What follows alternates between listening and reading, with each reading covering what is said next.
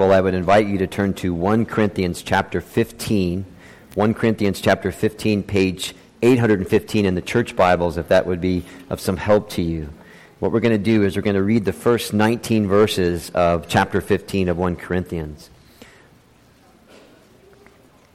And while you're turning there, let me just tell you that next Sunday morning we will be receiving communion. So if it's been a while since you received communion as a Christian, we would invite you to be here to partake of that. This is something that Jesus taught us to do regularly. So again, we're going to be doing that, and we would invite you to consider that option next Sunday morning, either at 9 a.m. first service and 10:30 a.m. the second service. So, okay, let's hear the word of the Lord on this Easter morning. Now, brothers and sisters, we could say, I want to remind you of the gospel I preached to you, which you received and on which you have taken your stand. By this gospel you are saved if you hold firmly to the word I preached to you, otherwise you have believed in vain. For what I received I passed on to you as of first importance that Christ died for our sins according to the Scripture, that he was buried, that he was raised on the third day according to the Scriptures, and that he appeared to Peter and then to the twelve. After that, he appeared to more than 500 of the brothers at the same time, most of whom are still living, though some have fallen asleep. Then he appeared to James, then to all the apostles, and last of all, he appeared to me also as to one abnormally born. For I am the least of the apostles, and do not even deserve to be called an apostle, because I persecuted the church of God. But by the grace of God, I am what I am and his grace to me was not without effect. No, I worked harder than all of them, yet not I, but the grace of God that was with me. Whether then it was I or they, this is what we preached, and this is what you believed. But it, if it is preached that Christ has been raised from the dead, how can some of you say there is no resurrection of the dead? If there's no resurrection of the dead, then not even Christ has been raised. And if Christ has not been raised, our preaching is useless, and so is your faith. More than that, we are then found to be false witnesses about God. For we have testified about God that he raised Christ from the dead. But he did not raise him if, in fact, the dead are not raised. For if the dead are not raised, then Christ has not been raised either. And if Christ has not been raised, your faith is futile. You are still in your sins then those also who have fallen asleep in Christ are lost. If only for this life we have hope in Christ, we are to be pitied more than all men. Amen. Thanks be to God for his word. May God grant us understanding of it this morning. Let's, let's bow together as we pray.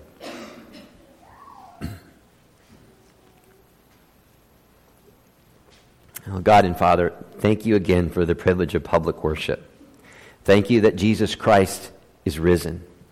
And Father, our concern this morning is that your written word would be our rule, that your Holy Spirit would be our teacher and our helper, and that your greater glory be our supreme concern as we come to grips, Father, with the absolute necessity of a risen Christ.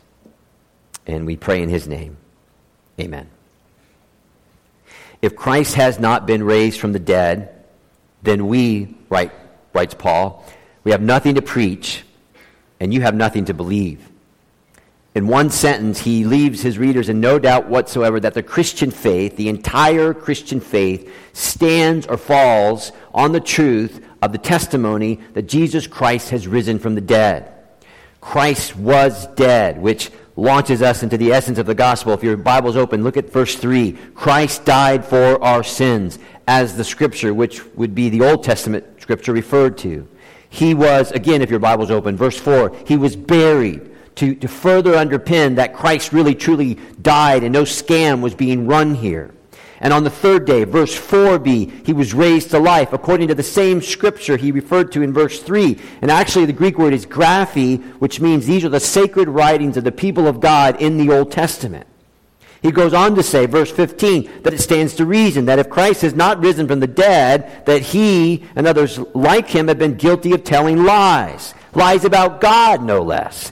Because We said, and I've been saying this now for 19 years God raised Christ from the dead. But if it's true, Paul says, by dint of argument, if it's true that dead people are not raised, verse 13, then Christ was not raised. Now, Paul, the writer here, came from a legal background. He, he was an intelligent man, and he debated, and he would persuade, and he dialogued with people all the time about Jesus Christ. And a good lawyer, as you know, makes it their practice to, to kind of define the terms accurately so that what needs to be said has to be said. And then after they do that, they begin to make their deductions. They make their deductions so they can comport, support their conclusions. And so what Paul was doing here, he, he's staying, stating in a kind of just straightforward, categorical way these facts. Fact, Christ died for our sins, just like the Old Testament said. Fact, Christ was buried, again, just like the Old Testament said. Christ was raised, and after three days, or he was raised after three days, and after that, he went to the Father. Again, read your Old Testament. And there are many witnesses, witnesses, excuse me, to this alive Christ. And Paul says he's one of them. Conclusion There was a resurrection. Jesus Christ was raised from the dead. Now, the context here demands that I tell you that there was a very popular play in Greek culture that had been around a long, long time, and it was called The Eumenides, which was about a son who murdered his mother because his mother murdered his father because the father murdered his daughter. Okay? It's a Greek tragedy. And it sounds like a movie from Lifetime, right? A little creepy, but anyway. The lawyer in the play defending the man had this very famous line, which became so famous in Roman and Greek culture that it became true to people. They actually begin to believe it. Now, before you say, well, gosh, that won't happen, well, just think with me just for a moment. Uh, three strikes and you're out law. I mean, just think about that. Uh, there's some states that basically make that their law, and it's based on baseball, right? So what if there was five strikes and you're out, or what if there was eight strikes and you're out? Would that somehow make it all better? Hope you see the point. So, so this belief that had gotten to the culture was straight from this quote, and this was the man's quote in the play. Once a man dies, and the dust sucks thine his blood, there is no resurrection. There's no resurrection. So they took that, added it to their pagan beliefs, which they had already, and the word on the street in Corinth was that there is no bodily resurrection at all. The idea that dead people will be resurrected, in the words of uh, Vizzini from the movie The Princess Bride, was inconceivable to them. There's no way that these bodies of ours will be resurrected. And that thought then had moved itself into Christ's Church in Corinth. And it drove some in the church to ask Paul, uh, verse 12b, you can see it there. Okay, if it is true that there is a resurrection, then okay, how are the dead raised? And with what kind of body will they come? And he answers them, and it's not my task this morning to answer that question, but he essentially answers them in the resurrection of Jesus. The point being here is this is that after Paul is making that deduction, that straightforward deduction, then what he does say to them is if there's no resurrection, then there's no Jesus resurrection. So if there's no Jesus resurrection, then there's not going to be any general resurrection because Jesus' resurrection is the basis of all human resurrections. Therefore, he says, if there's no resurrection, in essence, why are you even reading this letter? Right? What, what's the use? It's a really good argument. Okay? What's the use? Your faith, verse 14, again, if your Bible's open, your faith means nothing if Christ isn't raised from the dead. If there's no resurrection, verse 15, people like me are guilty of telling lies. Verse 18, and dead people, if there's no resurrection, they're going to remain dead. If all there is is now, whether you're religious or not, if the best there is is now, and that's it, verse 19, this is kind of a loose paraphrase, we should just stuff our faces with donuts on Sunday morning. We should sleep in. We should go do something, anything. What's the difference? Because we're going to die anyway. And by the way, we might as well shut the doors to the church. Because the church of Jesus Christ is a pretty goofy place to be if there's no resurrection of the dead. You, you are born, you, you live, you do some stuff, you die, and that's it. That's it. Now, I hope you understand all that's happening here. There were some Christians in Corinth who couldn't shake off their belief of no resurrection taking place. which led Paul to write this great chapter 15. It's the third longest chapter in the New Testament. To say, now, come on now, you've got to think this through. I want you to consider these facts. I want you to make these deductions and think. Because if these facts are not facts, if what I'm telling you is a lie, then okay, Jesus was, but Jesus no longer is. Right? He was, but he is no longer. And that's what some people say today. He, he was, but he no longer is. So when Jesus promised his followers that he would be uh, with them, Matthew 28, until the end of the age, when he promised them that he would return in a body, Acts chapter 1, to, for them, and when he promised Hebrews 13, I mean, this is a promise that some of us hold tightly to, that he'll never leave us and he'll never forsake us, that was all a lie. And when Jesus said, uh, Luke 23, 43, to the thief on the cross, Today you'll be with me in paradise, paradise, what a sick lie that was. I mean, your moments before your death and you're in some guy some empty promise. I mean, that's, that's cruel. But of course, Paul is saying, no, no, no, Jesus is alive. And so I can say this morning with absolute certainty that he is here by his Holy Spirit in attendance with us at this moment. And he's actually in a body at the right hand of the Father, in his resurrected body, as the Christian's mediator and the Christian's righteousness standing in our place before the throne of God. But again, Paul says, if Jesus is dead, so is the Christian faith. I mean, what's the use? Right? What's the use? Okay, yeah, we can jump on a few of, of the Christian teachings, right? And we jump on them we make application to our life. And yeah, maybe we'll have super duper kids, and maybe we'll have a super duper marriage, and maybe we'll get to live 80 or 90 years, and it'll be a pretty decent life. But when it's over, it'll be over. Nothing to look forward to, because that's all there is. Nothing to look forward to but a dry, uh, dusty taste of death in our mouth. That's it. But again, if Christ is alive, and by the way, if your Bible's open, verses 5, verses 6, 7, and 8, he says that there's over 500 people who had seen Jesus alive, and most of them at that time were still living. So if Christ is alive, then I think you'll agree that something has happened that has changed this world forever. Something has happened that has never happened before, not this way. And this is what it is. The same power of God, which God exercised when he created the universe, he exercised in the rising of his son, Jesus Christ, from the dead. And God gave Jesus a new body that will never perish, in a body that will never wear down, in a body that will never get sick, it will never get hurt, it will never grow old, it'll never do or think bad things ever. And a body just like that will be not for everybody, but for every Christian. Now, it's that fact which finds millions of people all around the world in places like this, gathering together to affirm publicly and as a congregation and actually personally that Jesus Christ has risen. He's risen indeed. So it's pretty easy for me to suggest this morning, in light of this, that the death and resurrection of Jesus Christ is the pivotal event of all human history. The death and resurrection of Jesus Christ is the pivotal event for, for your history, for my history, for the history of everyone in the world.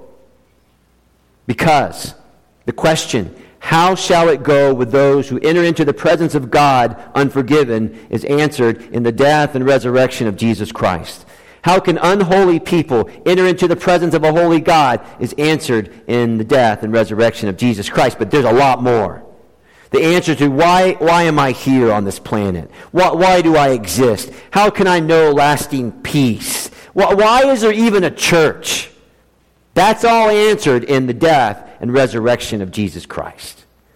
So, can I suggest to you this morning, this Easter morning, that the answer to everything, and I want you to test me on this, the answer to everything is answered only in the death and resurrection of Jesus Christ. That, that this event, this resurrection event, has transformed everything. My son, my son who is away at university, who, who I just missed terribly this week, he gave, he and I, the assignment last year of watching every movie that was nominated for an Oscar for Best Picture. There was eight of them. We saw all eight. And, and one of the movies that you might know was called The Theory of Everything, which, by the way, my wife was watching by all last night, or yesterday, excuse me. It's crazy. I didn't tell her about this, but anyway. And the story goes that there's this renowned um, physicist and cosmologist and an atheist named Stephen Hawking. And if you've seen it, you know that on one level it's a true story of romance. It's, parts of it are quite beautiful. On another level, it's a story of the triumph of the human will over a debilitating illness. However, beneath everything, there's this question that is kind of the heartbeat of the mo- movie, and the question is how does everything in this universe works? How does it work? So, if you know anything about Stephen Hawking, you'll know he earned a PhD for his studies of the black holes. And when he was awarded the PhD, he said to the interviewing committee that, and I'm quoting him, it would be wonderful if you could find one simple, elegant way to explain everything. It's a great, great thought, right? One simple, elegant way to explain everything, and that became his life quest. He's actually still trying to answer that question. And one of the most frequently questions that come to him by all kinds of people is essentially this Professor Hawking, can you prove that God does not exist?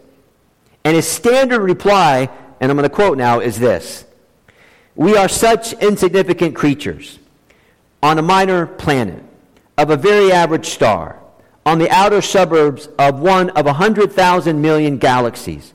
So it's difficult to believe in a God who would care about us or even notice our existence.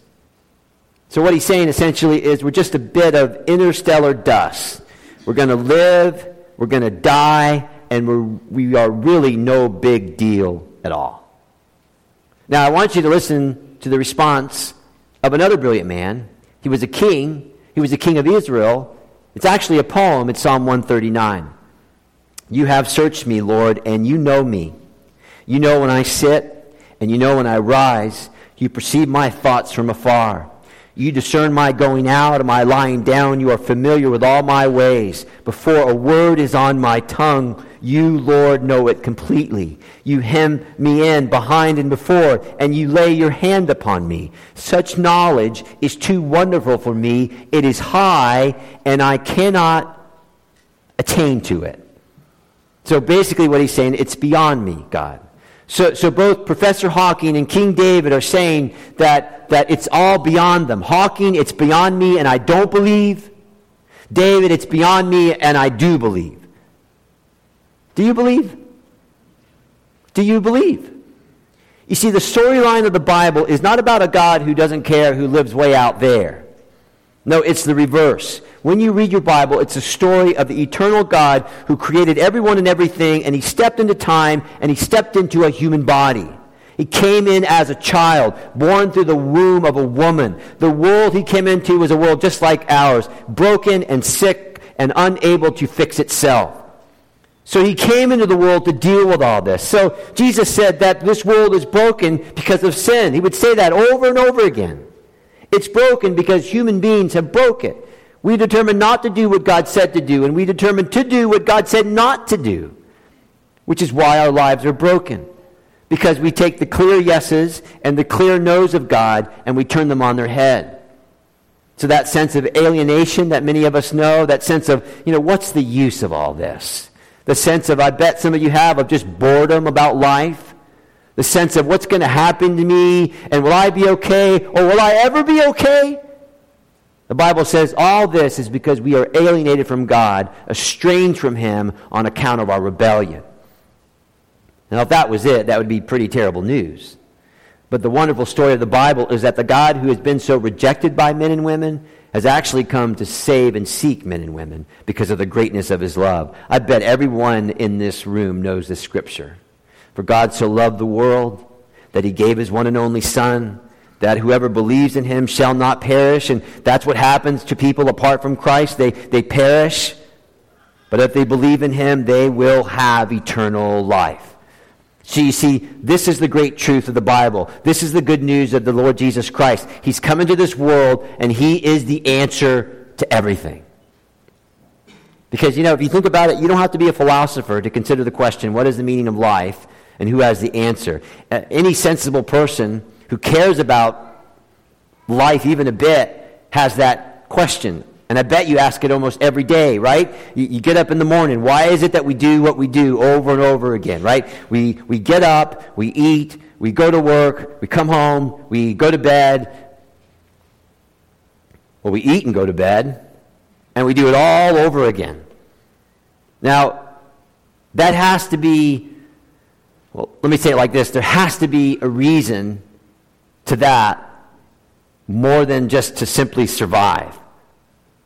And, and please, God, there has to be a reason bigger than just, okay, we're going to work and save so that the last 25 years of our life we can just chill. Excuse me. And so many people try to do their best to answer the question, what's the meaning of life? And many people fill it with stuff. And some people fill it with sex. And some with drugs. And some people try to fill it through our children, our grandchildren. And some people try to answer that question through education and accomplishments. And some try to answer it by just doing nothing and avoiding everyone and everything. But that question has to be answered. Because if we can't answer that question, then there's no sense to why we are here. In the Weight of Glory, it's a lecture by C.S. Lewis. He, he gave thought to this, and I just want you to consider carefully what he said. He says, There is no way that our desires can be satisfied in the immediacy of what we have now. The books or the music in which we thought the beauty was located will betray us if we trust them. It was not in them, it only came through them, and what came through them was longing. These things, the beauty, the memories of our own past, are good images of what we really desire. But if they are mistaken for the real thing itself, they'll turn into dumb idols, breaking the hearts of their worshippers. For they are not the thing itself. They are only the scent of a flower we haven't found, the echo of a tune we haven't heard, news from a country we have never yet visited. Now, do you know what he's saying? He's saying essentially what the Bible is saying that God has set eternity into the heart of every man and every woman. And that space is so vast that there's nothing that we can do. There's nothing that we can have. There's no place that we can go that can fill that void. Only God can. Therefore, and please listen carefully, we know distinctively that we are made for something else other than now. We know distinctly that there's got to be more than just this life. And we know distinctively that everything true about our eternal destiny and everything true about what comes after our death must exercise some pressure on the now. That question has to be answered now before we expire. And that is what Paul is telling the church in this chapter. He's saying, in the resurrection of Jesus Christ, that's the answer. That makes sense of everything. It makes sense of Christianity. It answers the question, what's the use? It answers the question, what's next after death? Viktor Frankl. That's three really wise people we've quoted from. Viktor Frankl, who wrote the book, The Search for Meaning. He was a Holocaust survivor. He's a professor of neurology. This is what he said Men and women's main concern is not to, to gain pleasure or to avoid pain, but rather to see meaning in their life. It's true, right? I mean, people will go through a whole lot of pain to get some meaning. People will try to have a whole lot of pleasure to get some meaning in their life. And of course, the Bible addresses that question. The Bible says, okay, this is why you were born. This is why your life matters. This is why the what comes to you after your life ends question matters. And guess what? The answer, in fact, the only answer, is in the death and resurrection of Jesus Christ. So a Christian this morning is one who believes in the risen Christ who believes in the risen Lord. Otherwise, there'd be nothing to believe and nothing to have hope for. The Christian believes in a living Lord, and we believe in a dying Savior, a Lord who, in his death, atoned for sins. Otherwise, what am I going to say to God? When I stand before him on that day, am I going to say, It's me? That will not work. I need someone to bear my sin, someone to take my punishment for it, and to fix my problem. And God has done that in Jesus. This is why Good Friday and Easter, the church always holds them together. It just can't be resurrection, it has to be death and resurrection. So these are the things the Church of Jesus Christ affirms Sunday by Sunday. Christ died for sin, Christ was raised by God, and Christ will return to judge the world.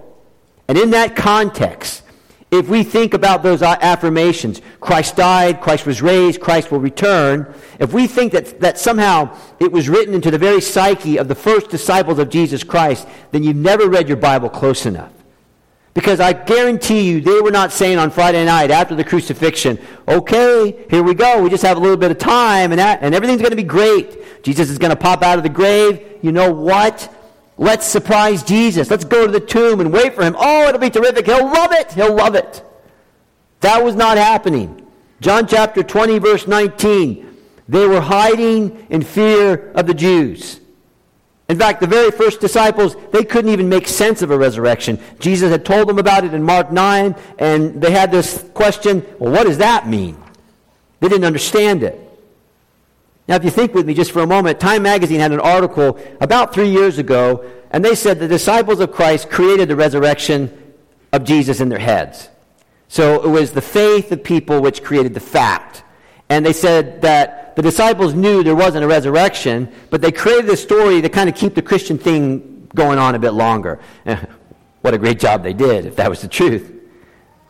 But I want you to think with me if you're going to actually do that, don't you think you would have painted a much rosier picture in the gospel record of your behavior?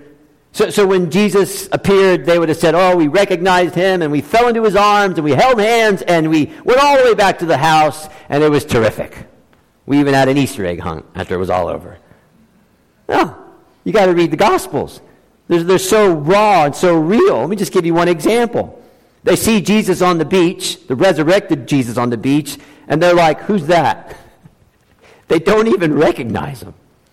And one of them says, Well, I'm not going to ask him who he is. You ask him who he is. So, so I want you to see what's going on here. What is it that brings these guys out of hiding? See, that's the question you should ask when you read your Bible. How do you explain this radical change in these disciples who are coming out of hiding and they're not afraid anymore? Because I can tell you that they didn't come out of hiding to, to preach on the streets of Jerusalem. You know what? Here's a few good tips for marriage. Here's a few good tips for your family. And oh, here's some good tips on finance. They didn't do that. They didn't come out of hiding to preach, hey, everybody, we need to be nicer. We need to feed the world. And here's some religious tips. No. What did they say? This is what they said, Acts chapter 2. This Jesus, whom you crucified and was in the tomb, God raised up because it was impossible for death to keep its hold on him. That's what they said. They said, This Jesus, whom you crucified and you turned your back on, was dead and he was buried, but God raised him up. And the reason he's alive is because it's impossible for him to remain dead. He said that he was the resurrection and he said he was the life. He said, in essence, that he's the answer to everything. Now, loved ones, that is vastly different from some vague jibber jabber about the benefits of a religious life, or um, we need to take back our nation, or you're feeling down today. Well, here's a few Christian pick me ups. That's far more radical than that. They were not preaching on the streets of Jerusalem a memory they were not preaching on the streets of Jerusalem because they had some kind of mystical encounter. They, had, they were not preaching on the streets of Jerusalem because they saw a ghost or a spirit. They were preaching Jesus Christ is alive. Question Why were they preaching that? Answer. And it's pretty simple. They were preaching Jesus is alive because they saw him alive because he was alive. They ate with him. They spoke to him. He, he spoke to them. And one of them, we know for sure, named Thomas, he even poked at Jesus. And then Jesus commissioned them. He said, okay, guys, we need to spread this good news that I am alive. Alive. Not as a uh, revitalized corpse. That was Lazarus, right? That was the widow of Nain's son. They were a revitalized corpse. They just got a new expiration date. But Jesus is alive forever. His resurrection is different. It breaks the bounds of anything that we will ever know on this earth. The resurrection of Jesus, the first fruits of everybody's body who places their trust in him, right? Christ died for sin, buried, risen, alive. He's coming back, and in him you can live forever in a new body which is indestructible. Now think on that. A new body which is indestructible, in a new place which is incredible and will always be wonderful. And the two things which got in the way because we went our own way, namely sin and death, Jesus put away by his suffering and death on the cross. And the resurrection is the period at the end of the sentence, it is finished. And that's it. That's the good news. That's why people get together week by week and declare his worth. Declare his worth. Well, let me leave it there and just ask two questions for every one of us in the room. Question number one, in fact, if you have the worship folder, you'll see them there. And I kind of did that on purpose. I was hoping maybe you'd go home today and write out your answers. Question number one Do I believe in Jesus? Do I believe in Jesus? Now, let me be very clear. When the Bible speaks of belief, this is not just an, uh, intellectual assent. Let me just give you an example. We might believe in something, but that something bears no consequence in our lives at all. So we, we, we might believe that the medicine will cure us, but we've actually never taken the medicine. So we remain the same, and nothing's changed. That's not the belief that the Bible speaks of. The belief is something which is received and you've taken into yourself. The belief changes the fundamental direction of your life. And the belief is personal, and it involves trusting Jesus. And the belief, belief is communal because you become part of his family, the church. That's the first question. Do you, do I believe in Jesus? Second question. Do you belong to Jesus? Believing, you see, will work itself out in belonging. Always. He was raised I'll be raised because I belong to him. He said, Go, I will go because I belong to him. And a place like this makes complete sense because I belong to Jesus. So Paul says, Everybody dies. In chapter 15, he says, We are all children of Adam. We are flawed, we are broken, and our life is winding down. In Adam, all die. But in Christ, all will be made alive. So here's the truth by nature, we are all children of Adam. However, only by grace, through faith in Jesus Christ, are we placed into Christ and become children of God. That's so important that I'm going to say it again. By nature, every one of us in this room are children of Adam. But by grace, through faith, we are placed into Christ and we become children of God. So Paul says, first, Jesus Christ as the first fruits by his resurrection, and this is showing us what is waiting for us. And then Paul says, when Jesus comes back, those who belong to Christ will be with Christ forever in that indestructible body. Now, that makes pretty clear sense. So, again, do you belong to Christ? And do you see how absolutely necessary the answer to that question is? Let me close with this. I came across a story this week. It's a true story of a young lady who was asked by her colleague at work, What is it that gives you meaning in your life? Try to answer that question. What is it that gives you meaning in your life? She didn't have an answer. She asked her colleague, Well, what's yours? He says, Well, I'm a Christian and I live to please Jesus Christ. I live for Christ. He went on to say, Well, why don't you think about that question and let's talk again on Friday and let's see if you have an answer. Well, she did. And this is what she said, and I'm quoting For three days, the question hit me like a ton of bricks. When was the last time I asked myself, Why am I here and what do I believe? But a stirring had started in me.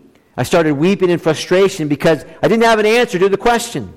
So she reaches out to her friend. Her friend connects her to another friend, and this friend meets her at a coffee shop and begins to explain the gospel to her. But she doesn't explain the gospel in a way that says, Well, honey, you're a wonderful person, and God is a wonderful God, and God rewards nice people, and if you try your best, God will appreciate that, and everything will be fine. That's not what she said. This is what she said. Again, I'm quoting from the letter. She told me I was born as a child of wrath enslaved to my sin and enemy of God. She said this meant eternal separation from God, and then she told me the good news. She explained that ever since the fall of man, God has had wrath towards us, and that because he is perfect, he is holy, we deserve this. She told me there is nothing I can do to be in a right standing with God, but that God sent Jesus to pay the price of my past, present, and future sins. And through faith in my Savior Jesus, and based on his work and not my own, that I would be saved from my sin if I would repent and believe. This was the first time the gospel made sense. I knew it was true. And that night, alone in my home, I cried out to God for the first time, and I told him, I believe in Jesus. She believed in him, and she belonged to him. So the only question is, how about you? Right? The greatest question that you'll ever try to answer is, do I belong to Jesus? Do I believe in Jesus? And for 2,000 years, the Christians have been saying that Jesus is the only answer to everything, every question you'll ever have.